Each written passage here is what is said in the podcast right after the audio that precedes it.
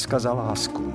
Tak pouťovej název má náš pořad, protože tak se jmenuje ta písnička, která zní. A my vás vítáme, vážení.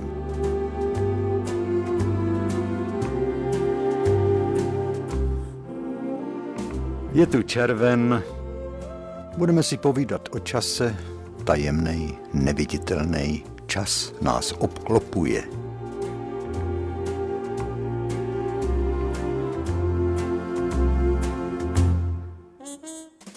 Čas je všude. Byl tu před námi, bude tu i po nás.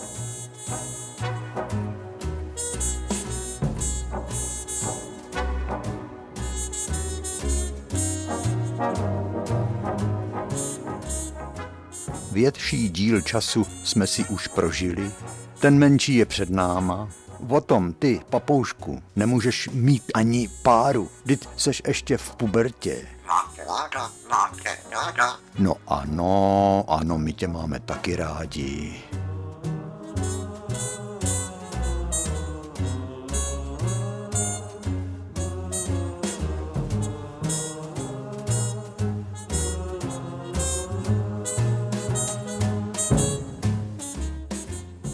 jak je to dobře, že je tady už ten červen, že ten čas tak na jednu stranu letí, že nám přináší. Vždyť si vzpomeňte, jaká byla zima.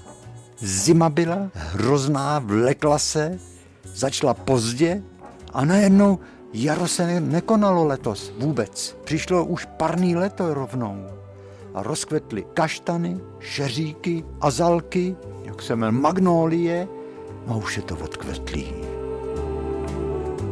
a tráva je veliká a mohly by přijít sena. Letos je to všecko nějak brzo a teď je tu ten červen, který jsme měli tak rádi. A čas plyne jak řeka a tam někde na jejím hlubokém dně leží naše minulost. Poklad, k němuž se tak rádi ve vzpomínkách vracíme.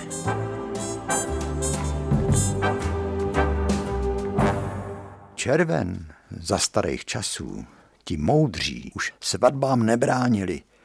To už svým ratolestem, který se chtěli ženit a vdávat, říkali, teď už můžete, jo. Ale v květnu to se nerado vidělo, protože obyčejně bylo počatý dítě v květnu a to dítě se narodilo za devět měsíců a tak si to spočítejme červen, červenec, srpen, září, říjen, listopad, prosinec, leden, únor. Narodilo se v únoru, když bylo počatý v květnu. A tenkrát ten únor to byl úmor. Zima ještě dávno nekončila. Nebylo co jíst. Louče v těch prastarých jeskyní těm našim praprapradředkům tak jenom tak jako možná, že už taky nebyli, jenom skomíral oheň ve ohništi. To se v únoru moc umíralo. A teď máme i v únoru pomoranče, jak se říká. Vem si pomoranč, říkala babička. Pomoranče máme i v únoru.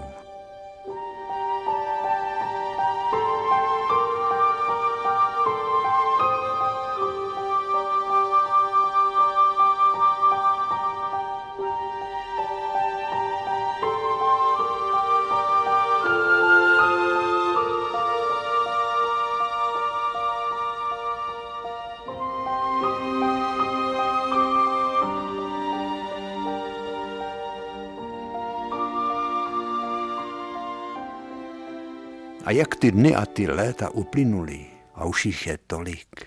A i když nám to tenkrát ti starší říkali, že životy utečou jako sen, nevěřili jsme jim. A ti, kteří nám to říkali, už tu dávno nejsou, ale jsou tu ty domy, který stavěli, cesty, který vyšlapali, pole, který orali. Heh, pamatujete si, když lítali dvojplošníky a práškovali mandelinku bramborovou? To bylo o prázdninách hned začátkem prázdnin zasmrdělo DDT. To se tenkrát práškovalo, to bylo hnusný. Na těch polích jsme taky pásli husy jako děti a pálili bramborovou nať. Já, naše vzpomínky se rozptýlily tak jako ten kouř z bramborový natě. To tenkrát byly hlavní úkoly našich dětských dnů odpoledne dbát na to, aby oheň nezhas a aby se v něm brambory dobře upekly. to jsme měli starosti. A hned bych to vyměnil.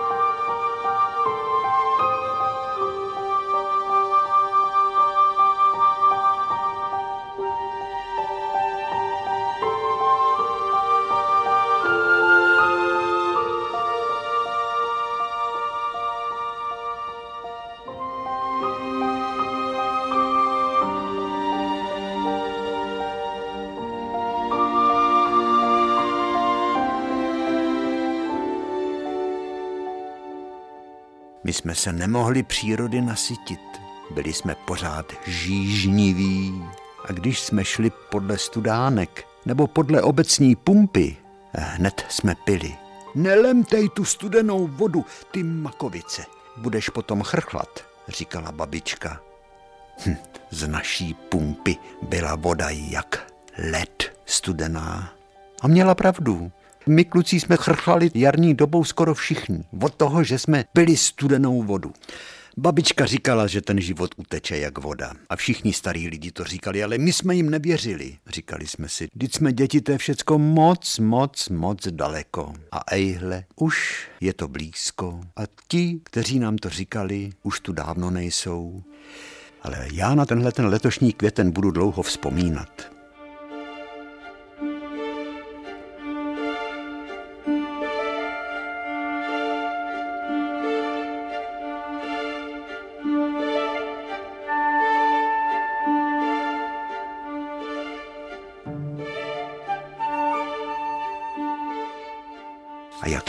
Mraky se honili po obloze, jako rozpustilí zlobiví děti. Vytvářeli hrady, ale i ryby, beránky.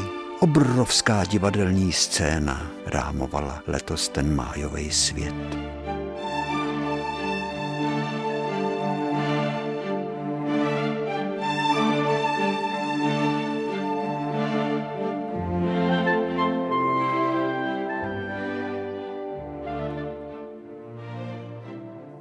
Věčná pomíjivost času, jako kdyby se nám ten rošťák čas vysmíval.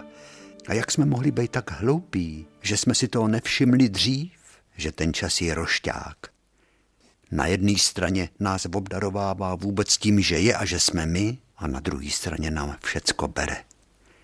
My jsme pořád byli takový rozechvělí, co se to děje a do dneška si s tím nevíme rady. Čas je pro nás větším a větším tajemstvím. Vždyť i tato vteřina, tento okamžik, už nám ten čas přehrnul do minulosti. Ta vteřina už neexistuje teď, teď jako kdyby vůbec nebylo. Je pořád příště, za hodinu, a nebo je minulost. A je vůbec možný nad časem zvítězit? No jistě, jsou tu přece činy, který překonali čas. Je tu Edisonova žárovka, Leonardova Mona Lisa, Beethovenova devátá, Janáčkova symfonieta. To jsou díla oblažující celý lidstvo. Tak, Žaninko, dobře si to pamatuj a přestaň chrnět, bopice. A stopy těch, kteří tu byli před námi, můžeme vidět všude kolem nás. Stopy po těch jejich pevných charakterech, vybroušených tvrdou prací, stopy po jejich dřině, ale i vášních a snech. Všude by se našly stopy jejich kroků, stopy cíle vědomího. No tak, no tak, papoušku. Teď mi do toho začne pískat ten Janek. Stopy cíle vědomího úsilí celých rodů, stopy po majetcích, tolik dřiny a odříkání. Papoušku, já tu mám docela vážnou úvahu, víš?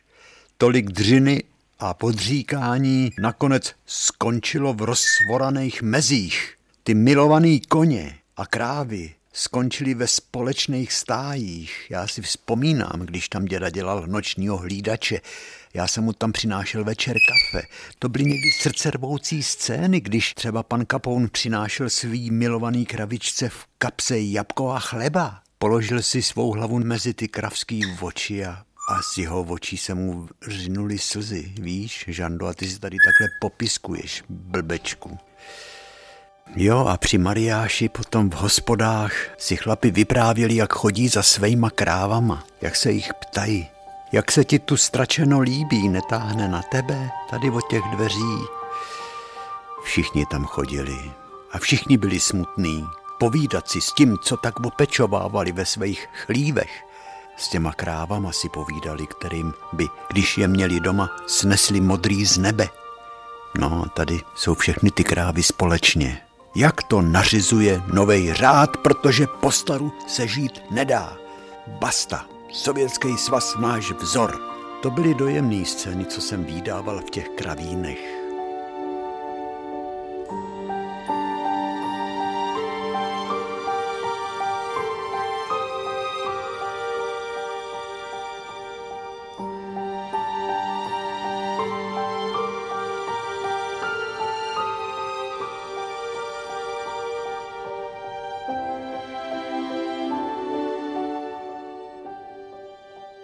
Poprvně jsem viděl, jak si přišli lidi popovídat a nepronesli jediný slovo, jenom rtama pohybovali. Když přišli na hřbitov, oni chodili na hřbitov, jak jen mohli. A chodí dodnes. A teď zvlášť na jaře, protože přináší kitky. A já jsem to tak pozoroval, udiveně, zítřeně, jak třeba paní Černá nebo paní Vidrová stojí hlavu mírně sklopenou a nic neříká, ani slovo. Ani slovo nebylo slyšet, o čem si to povídá. No a babička potom řekla, že se tam chodí radit. Já tam taky se chodím radit, víš, se svojí matkou. To je zvláštní, jsem si říkal, proč ty lidi mají rádi takový místo smutku, jako je hřbitov. Třeba o posvícení nebo o pouť, když se hrálo nejslavnostnější fotbalový utkání, tam v Pavlíkově je fotbalový hřiště, kousek vedle hřbitova, přes silnici. No a ona šla skupinka chlapů s malou kapelou, která tam tak jako tak hrála, šli zahrát třeba s Deňkovi Kepartovi Boďkovi, Bekovi Pavlíkovskýmu, který ho každý měl tak rád. A tam mu hráli. Přestaňte kamarádi, přestaňte jásat a smát, když opustil nás navždy náš věrný kamarád, nikdy už neuslyšíte v osadě jeho hlas, nikdy se nevrátí hochten do osady mezi nás a zpívali. Museli Zdeňkovi zahrát. Zdeněk byl bek a taky potom pořadatel, když už nemohl hrát. Byl na srdce. A to se stala ta věc, že to skončilo u soudu u Rakovnického, když tam bylo to utkání, o tom už jsme mluvili, jak fotbalový rozhodčí pískal sprostě proti Pavlíkovu a dostal facku od pavlíkovského kapitána Vaška policajta. On si držel tu tvář a kouká na lajnu, kde právě stál Zdeněk Boďka s praporkem pořadatele. A Zdeněk šel k němu vstříc a soudce vypovídal u Rakovnického soudu a já jsem myslel, že ten pořadatel z té lajny jde za mnou a že mě bude chránit a on mě dal takovou facku, až jsem upad. No a potom mu ještě porazili motorku, kterou počúrali a to bylo veselo v Pavlíkově vo fotbále.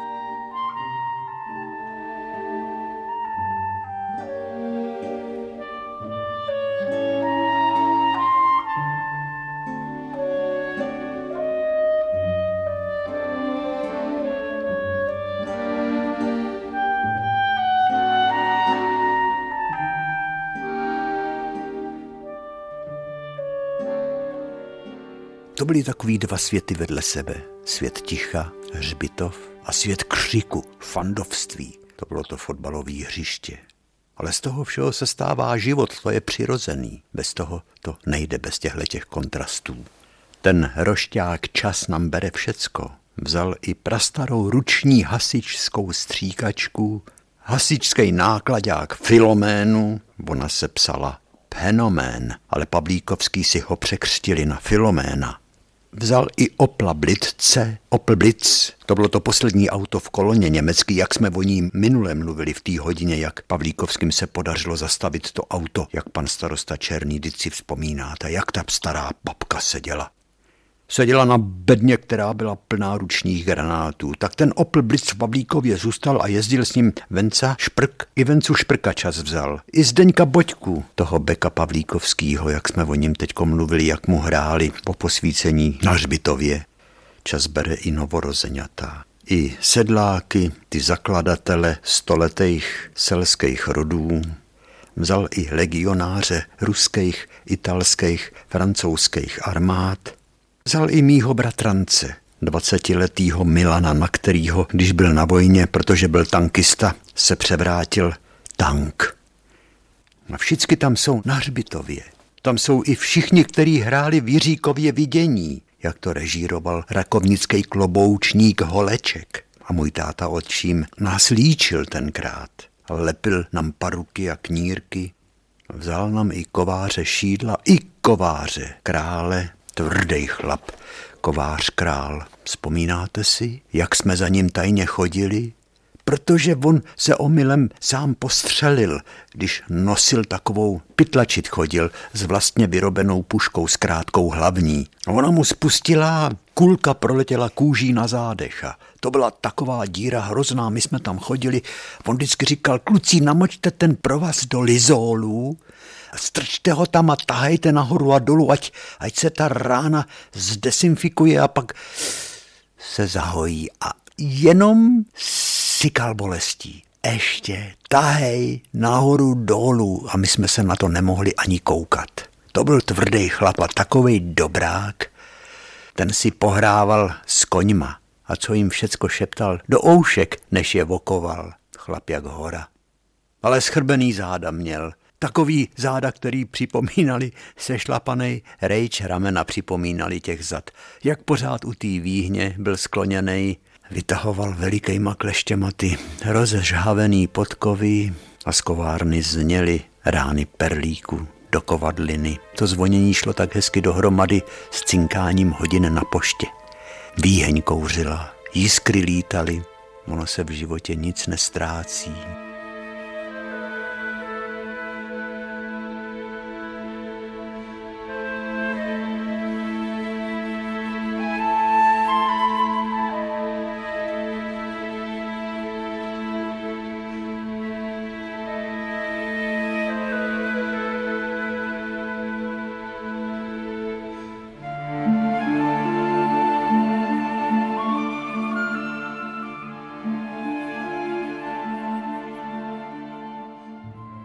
Většinou u hrobů lidi postávali, jenom pohybovali rty, ale někdy taky bylo slyšet řeči. Tak si představ, Pando, že ten náš kluk odešel z té stadionky, tam natíral blatníky a rámy na kola, vždyť víš, a teď dělá u Vltavských. A dnes se mi už v poledne srazilo mlíko, to znamená, že večer přijde bouřka a zítra ti to dopovím. To jsem taky slyšel na Pavlíkovském hřbitově. No, Žaninko, papoušku. Ano, ano, ano. Jak si ten rošťák čas s námi zahrává v tom malým zdí ohraničeným světě ticha, v té minulosti vtesaný do kamenů jsou důkazy o tom, že jsme opravdu ten svět žili, že to nebyl sen,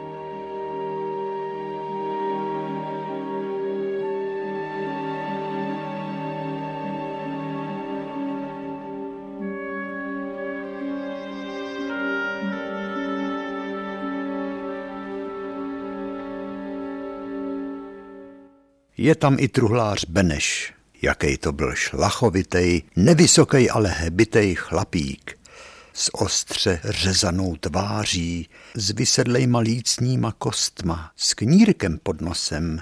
Nevím už, který konec prstu a na který ruce mu chyběl. Asi si ho uříz na pile a nejčastěji se po světě pohyboval ve vybledlejch plátěných montérkách, na kšandách protože opasek by se na jeho vyhublým těle neměl čeho chytit. Světle modrý vyšisovaný kalhoty, světle modrá kazajka, pod tím nějaká košile bez límečku se tenkrát nosili, krosnu na zádech mýval. Krosničku z takových latiček oblejskaných, protože s tou krosničkou ta možná pamatovala jeho tatínka. Chodil truhlář, sklenář, tam vzadu uzad Mezi prkínkama byly tabule skla. Dole byl šuplíček, dva šuplíčky. V jednom byl ve volejnatým papíru a mokrým hadru zabalený kousek kitu neboli tmelu. Ve druhém šuplíčku byl diamant nebo kolečko, kladívko tam byly hřebíčky, Když někdo rozbil okno, no tak i my jsme kolikrát rozflákli v okno. Tak se jenom utíkalo k truhláři Benešovi a byla jenom otázka, kdo to zaplatí. Ale to se v okno rozfláklo v poledne a ve tři odpoledne už bylo zasklený. Jo, pan truhlář Beneš měl hebitý nohy, jenom se myhla postava jeho neveliká, v těch vyšisovaných modrošedých modrácích a ťuk ťuk a takhle si čel diamant, když krájel truhlář Beneš sklo. Na tom jsem mohl oči nechat. A cvak a tabulka skla byla ulomená. Na to se nesmí, nesmí tlačit, víš? Zkus si to uvidíš. Jenomže mě ten diamant nikdy nepsal. On se nemohl chytit toho skla, to truhlář Beneš, ten přiložil ten diamant, takhle se špulil rty a už bylo slyšet syčení a za diamantem na lesklý tabuli skla zůstávala stříbrná linka. No a potom pár hřebíčků a takovým zvláštním zakulaceným nožem to sklo přitmelil voňavým kytem, který si sám dělal z fermeže a splavený křídy. Jednou pan truhlář Beneš, když vyvážel na hůrku na skládku, tam byla jáma. Dnes by se tomu řeklo černá skládka. A tam kolikrát bylo takových odřezků skla od truhláře Beneše. A jednou tam taky vyhodil šmirgl papír a já jsem celý nadšený přines ten šmirgl papír domů. On měl druhou stranu nějaká země koule tam byla natisknutá. Co jsi to přines? říkala babička. Dit to je k ničemu. Ten skelný papír musel být někde v nějakém vlhku, protože proto to ten truhlář Beneš vyhodil. Dit vůbec nebrousí. Vyhoď to zpátky nebo to hoď do kamen. No ale on nehořel. Jo, pan Beneš Truhlář chodil většinou v montérkách, ale když šel režírovat pavlíkovský ochotníky do hospody Kirkovským, tak si vzal košili s vázankou, sako a normální kalhoty, jako nosí chlapy ve svátek protože ochotnický představení bylo přece svátek pro každou vesnici. Největší frajer byl pan truhlář Beneš v hasičský uniformě, on jim totiž dělal hasičům, dělal šéfa. Za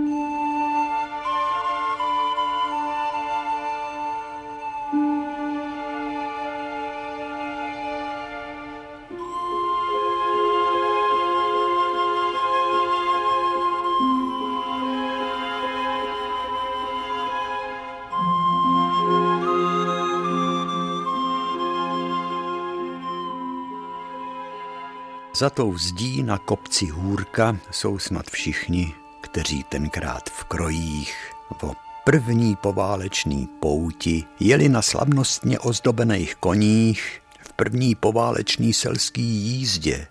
Je tam Rudla Hůlojic, je tam pan Vidra ze zatáčky, pan Řežábek, pan Čech, pan Bureš. Všichni tam jsou, i bejvalej četník Sláma a Koubek.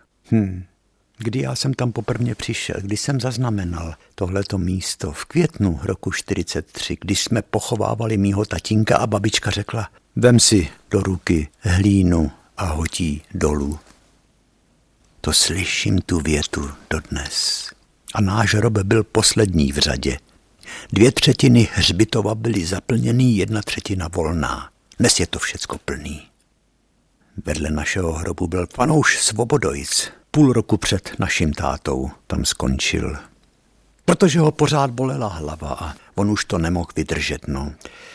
Tak se ani neptejte, jak skončil. To se tenkrát lidi tak často hmm, věšeli. To je dneska hodina. Žaninko, na tebe jde z toho spaní. Nebuď smutná. Víš, jak babička říkala, aby jsme mohli dobře prožít život, musíme si být vědomi toho, že taky umřem, víš?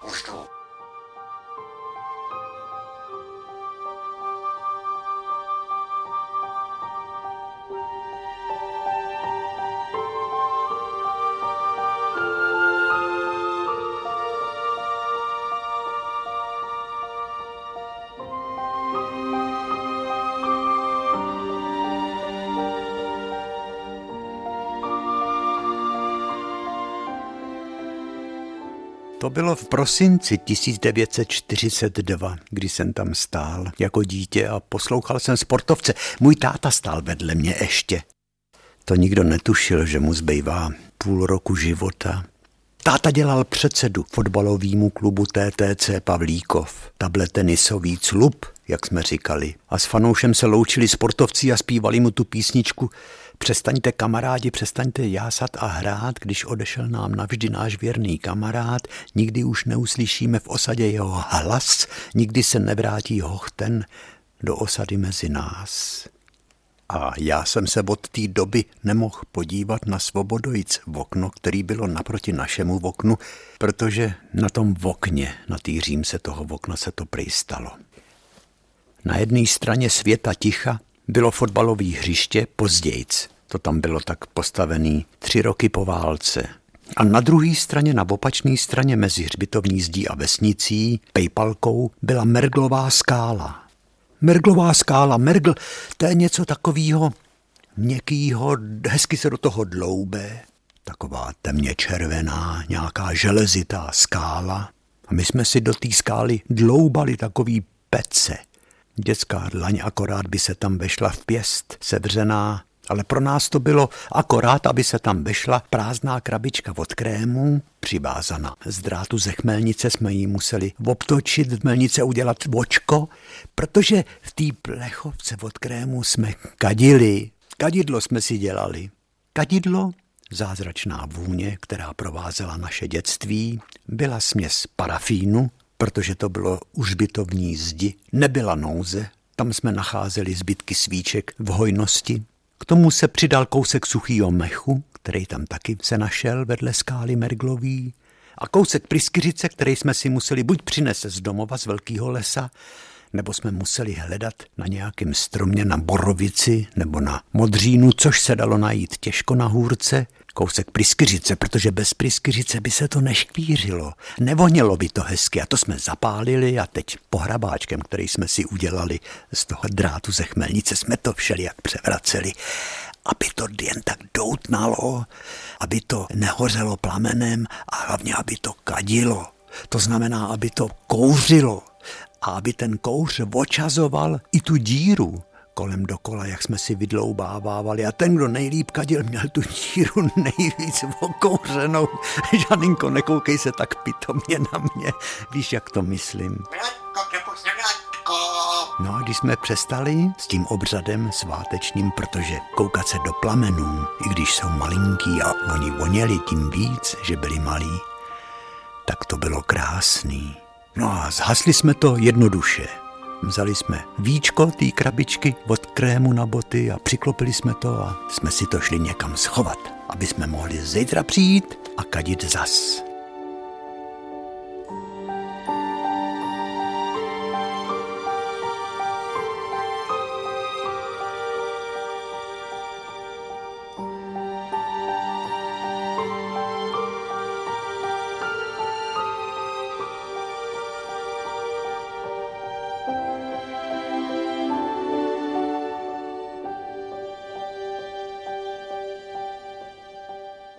Kousek dál, jak jsem řekl, za tou zdí, kde byl ten svět kamenných pomníků, bylo ticho.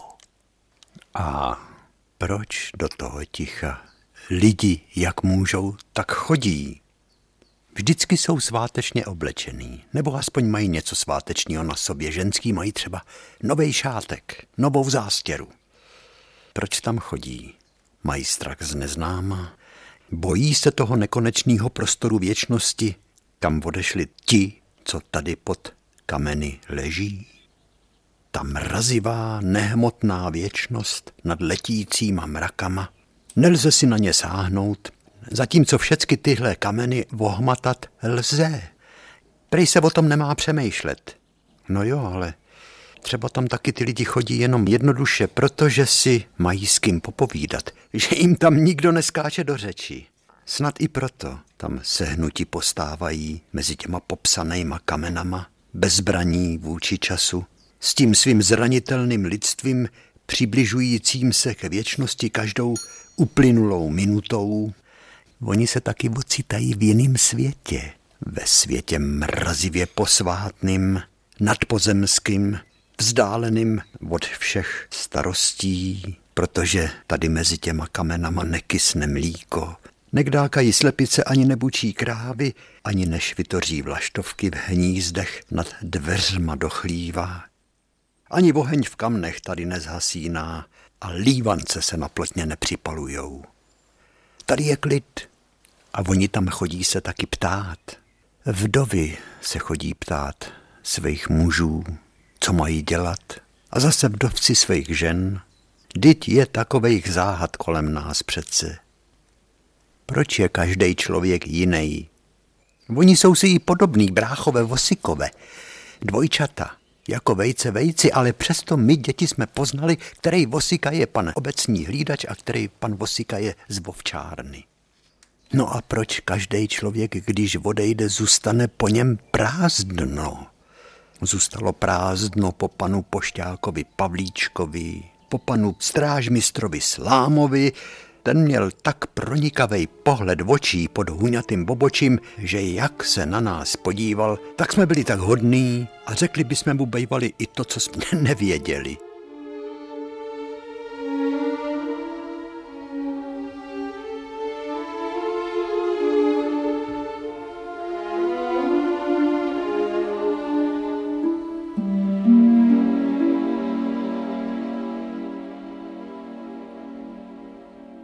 Čas, ten tajemný živel, který nám dává i bere. A za každým jménem vytesaným do kamene je osud. Je tady osud mýho táty Adama. Přišel do Rakovníka, do Pavlíkova schodských dílů, jak ten se dokázal smát. Já si vzpomínám, bylo to ve válce, jak jsem za ním cupital jako dítě, jako kluk a pořád jsem sahal po jeho sepnutých rukách za zádama. Chodili jsme po návštěvách. Táta byl nemocný a když byl ve stavu nemocných a bylo mu doma smutno, tak jsem s ním chodíval do hospody, kde hrál karty a Potom jsme přišli, vy jste oba dva nasmrděný tím kouřem, zlobila se maminka. No jo, když to má Jiří krát. Viď, říkal mě tatínek. Děda taky je druhý na našem pomníku hned za tátou. František Zajíček, 1881 až 1959. Děda žil celý život s tajemstvím, až jednou, asi tak měsíc předtím, než nás opustil, s tím tajemstvím nemohl odejít do hrobu a říkal, Mařenko, babičce, já tě to holka musím říct, já, abych se vůbec vrátil domů, třeba i poraněnej z té války, tak jsem poprosil Pertla ze skřivaně, aby mě do té ruky střelil výš. A ono se to nepovedlo, mě ta ruka ochrnula. Dědo, co to říkáš? Zděsila se babička a najednou jí vyvstaly celý ty vydřený dny a roky jejího života, kdy musela tolik těžkých prací dělat za dědu to tě ten pertl nemohl střelit líp, ale Mařenko, říkal děda, musíme být rádi, že jsem se vůbec z té války vrátil živej, ne? Když nám babička říkala dědův tragický osud, to bylo u stolu, kde jsme seděli všichni, babička a jejich šest dětí, teta Hela, moje maminka, dvě holky a strejdové Pepík, Frantík, Rudolf a Vašek. Za to může ta válka, řekli všichni. Válka, no, to bylo taky naším osudem prožít.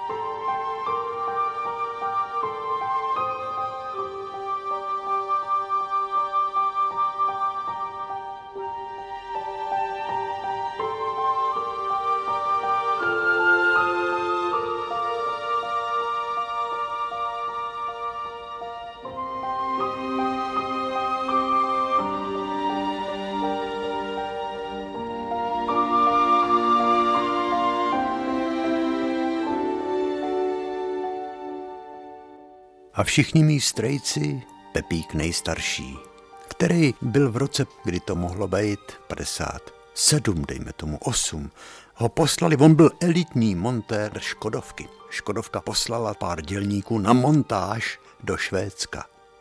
A strejda Pepík se vrátil a hned co udělal druhý den, že s komunistickou legitimací šel na sekretariát do Škodovky a položil ji na stůl a řekl, tady vám členství vracím, protože já jsem ten kapitalismus v tom Švédsku viděl, jak se tam ty dělníci mají a vy jste nám lhali. Oni se mají skvěle. A už nikdy do Švédska nevěl. Strejda Pepík, strejda Frantík, zedník vyučený, Oni ty kluci, těm se dávala měšťanka a oni se mohli jít učit řemeslo. Tak Pepík byl zámečník, strejda Frantík byl zedník, byl myslivec v Neratovicích a na každý Vánoce poštou přišel ušák zajíc zastřelený strejdou Frantíkem. Strejda Rudolf, taky zedník, obkladač obkládal vily, který stavěl pan Peček v Praze. Vykládal, jak pan Peček byl hodnej, když dodělali obložení koupelny a už jim už jako měli být propuštěný, tak jim řekl, víte co, strhněte to a udělejte to znova. Já vám to zase budu platit, aby jim nechal vydělat. Pan Peček. No a strejda Vašek, nejmladší dítě babičky byl Mazánek. Potom byly dvě holky, teta Hela.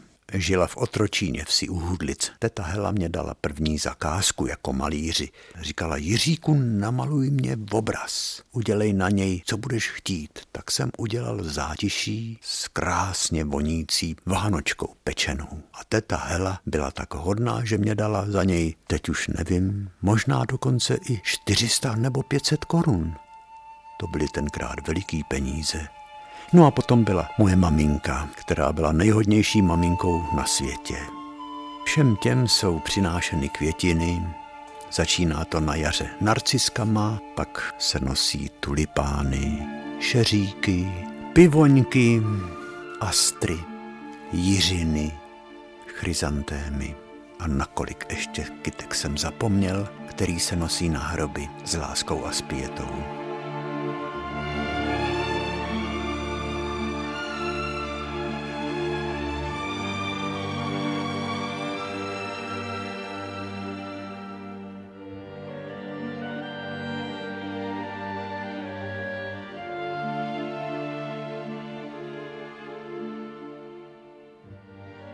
No a teď bychom dlouze mohli vykládat o osudu mýho otčíma, který vstoupil do mýho života, do života mý maminky, když mě bylo deset let, v roce 46. To byl v Pavlíkově už šest let. Holič a kadeřník Miroslav Král. A řekl mý mamince, mně se taky líbí ten váš kluk, víte? To byl osudový dar, když mě kryl záda takovej charakter, jako byl můj otčím. To by byla teď dlouhá kapitola, kterou bych vám mohl vyprávět, ale to si necháme někdy na příště.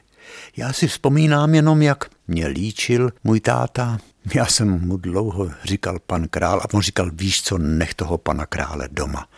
Jak byl dojatý, když jsem mu poprvé řekl, tati, vyprávěl, jak 1. dubna, myslím 1942, to otevíral v Pavlíkově živnost jak čekal na prvního zákazníka.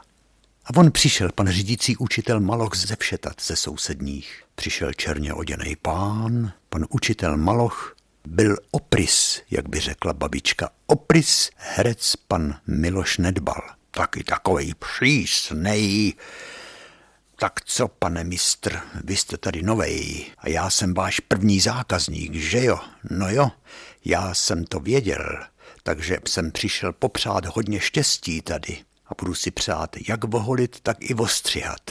A hned se táta dal do řeči s inteligentním člověkem, jak mě později říkal, panem řídícím učitelem, mohli začít u automobilismu, protože pan řídící učitel Maloch měl na špalkách starou Tatru, žehličku, ze kterou mě taky pan řídící učitel Maloch vozil, když jsme chodívali z rakovnický měšťanky pěšky domů.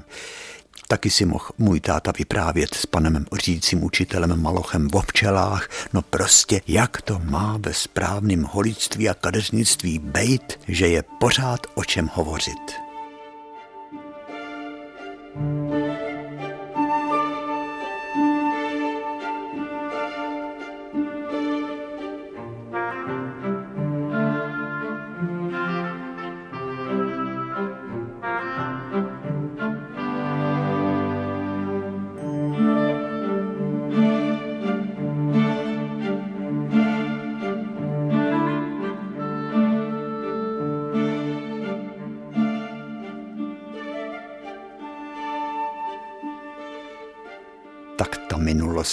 Celá připadá a směje se na mě. Jako třeba pan obecní policajt Gepard. Gebhardt. Za ním jsme jako děti pobíhali přes celou vesnici, když vybubnovával, ovšem v úctivý vzdálenosti, protože jsme měli respekt před uniformou a před těma jeho paličkama. Jednou Frantovi Kapounovi praštil trošku jenom do čepice tou paličkou a prý mu brněla hlava týden. Pan policajt Kepard, jak on při tom bubnování, tak stál trošičku šejdrem, ta droboučká šlachovitá postava. Opásaná tím řemením s bubínkem na břiše a spod čepice, spod kšiltu čepice, spod knírku z toho malého otvoru, kde bylo pár zubů, měl prořídlý zuby pan policajt Kepard, vyletovali slova všeho toho, co bylo třeba dát občanům na vědomí, ta slova vyletovala ven jako vlaštovky. Směje se na mě i pan strážmistr Sláma s huňatým obočím, i pan strážmistr Koubek. U pana strážmistra Koubka jsme obdivovali jeho nohy, protože on jak mohl, tak chodil. To byly zřejmě zbytky prastarý četnický uniformy. On měl na nohou takový zlatý kožený válce, sepnutý přaskama, pásečkama, sponama. To měli dřív četníci. Ty válce jsme každý kluk chtěl, ale je pravda, že byli pro nás veliký, že bychom do těch válců bejvali byli klidně strčili naše dětské hlavy.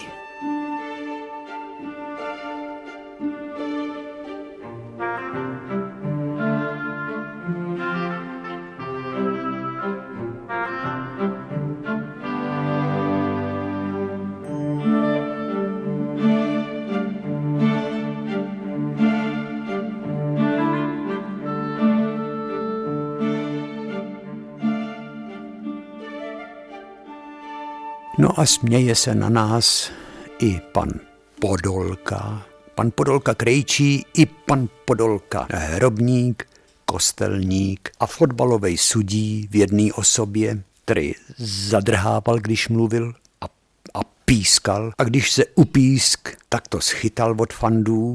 On radši v Pavlíkově u nás vůbec nepískal. Pískal jenom utkání ve vedlejších obcích, ale byl to dobrák, který se snažil pískat fér a to se nám dětem líbilo. Kolikrát jsme pobíhali vedle lajny, přesně tak v Pavlíkově, jako běhával sudí. Pan Kostelník, hrobník a fotbalový rozhodčí jednou kopal hrob, nebo to byl hrobník Hanuš, náš soused od naproti, to už nevím. Asi to byl pan Podolka, který... Když jsem potom viděl hru Hamlet, jak tam hrobník drží v ruce lepku. Vždycky se mě vybaví, jak pan Podolka držel v ruce lepku v tom zvlhlým hrobě, tak ta, ta, takhle všichni eh, skončíme, Jiříku, víš? Pamatuj si to. A já si to zapamatoval. To byla taková mezní situace.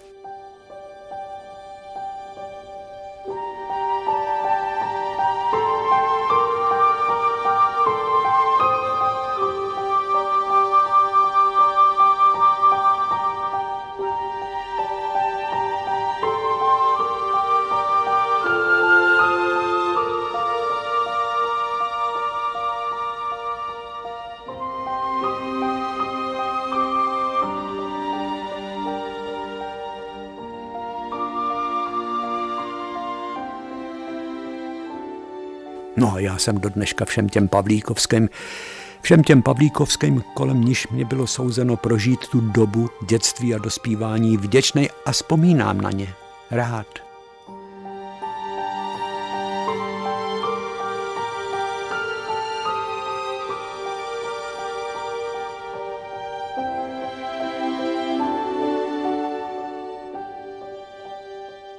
To slovo domov, to je tak něco prostýho a přitom tak něco tajuplného a krásného a vonavého a v životě člověka tak něco nezastupitelného a důležitého. Vemte si jenom rodnej dům. Když někdo řekne ty dvě slova, jak v nás co si zvláštního zazní. Když se řekne rodnej dům, jak jinak vnímá domov dítě, Domov dětství voní tak opojně takovou čistotou, mejdlem, maminčiným pudrem. Jinak je vnímán domov v době dospívání, jinak v době studií, když se z domova odjíždí vlakem a až do Prahy na studia. On študuje v Praze, jak říkali, když jsem odjížděl autobusem v pět. To se potom domov najednou rozdělil na ten rodnej dům a na internát. Ale i na velkoměsto. V tom mým případě na tu stověžatou matičku Prahu, do který nebylo možný se nezamilovat.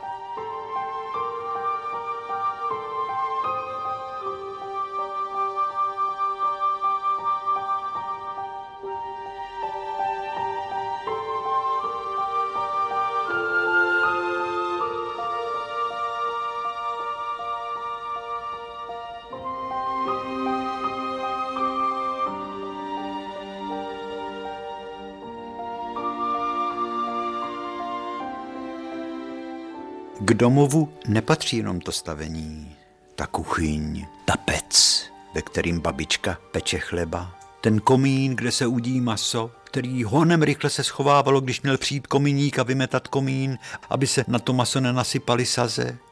K tomu domu taky patří pumpa a studna. A chlívy s krávama a kurník se slepicema, ale i pole a stodola s nářadím a ze strojem a ze sečkou, s mlátičkou, s motorem elektrickým.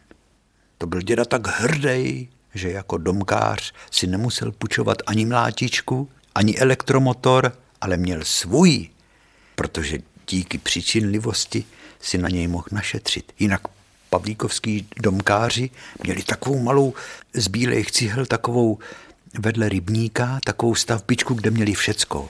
Sečku, kultivátor, pluhy a tam byl pořadník, to se potom vždycky někdo staral, pan Hamous, který tam bydlel vedle a pučoval lidem to, co vždycky v tu roční domu bylo třeba. I pole patří k domovu. Byli roztroušený kolem celý vsi. Nejblíž u vsi měli pole velkostatky, veliký lány. Ale takový ty malí domkáři měli pole, kde co zbylo. Za brabečkama, za Oujezdem, u Lašovic, za Hůrkou. No a domov taky voní.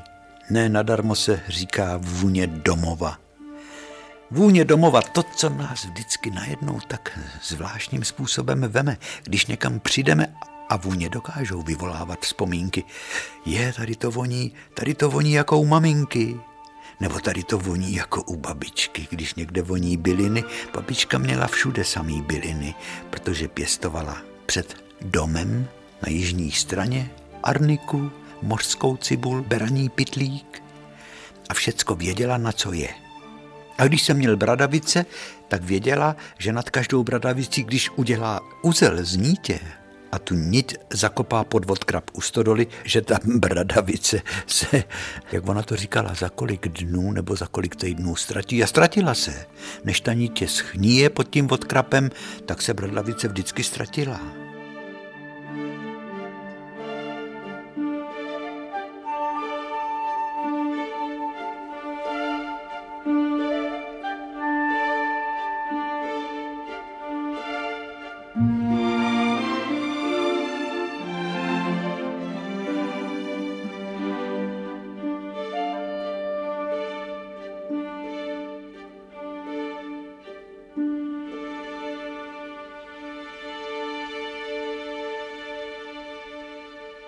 Možná, že už jsme o tom hovořili, čemu se říká domov.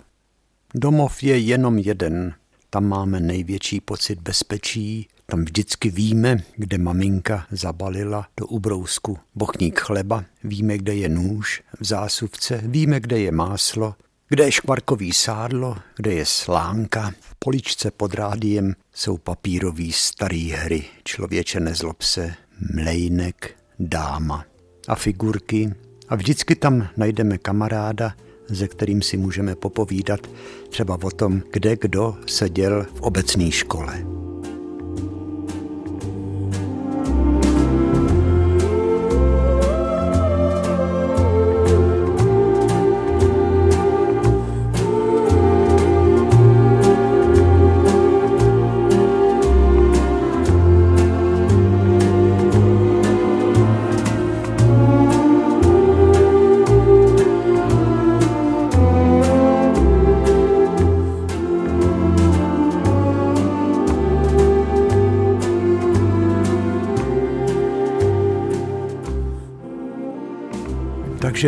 Vážení a milí, děkujeme vám za to, že jste nás poslouchali.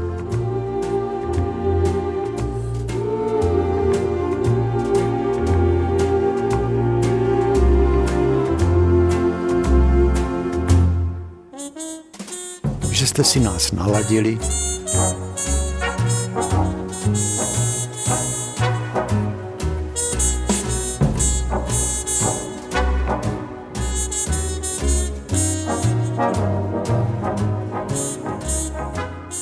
Děkujeme vám za to, že nám píšete dopisy, které jsou pečlivě archivovány. Už.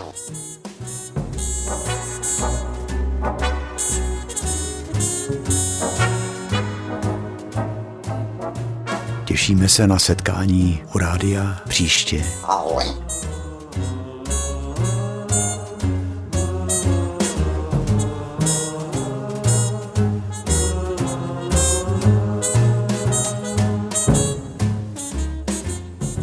Vám všem přeje štěstí.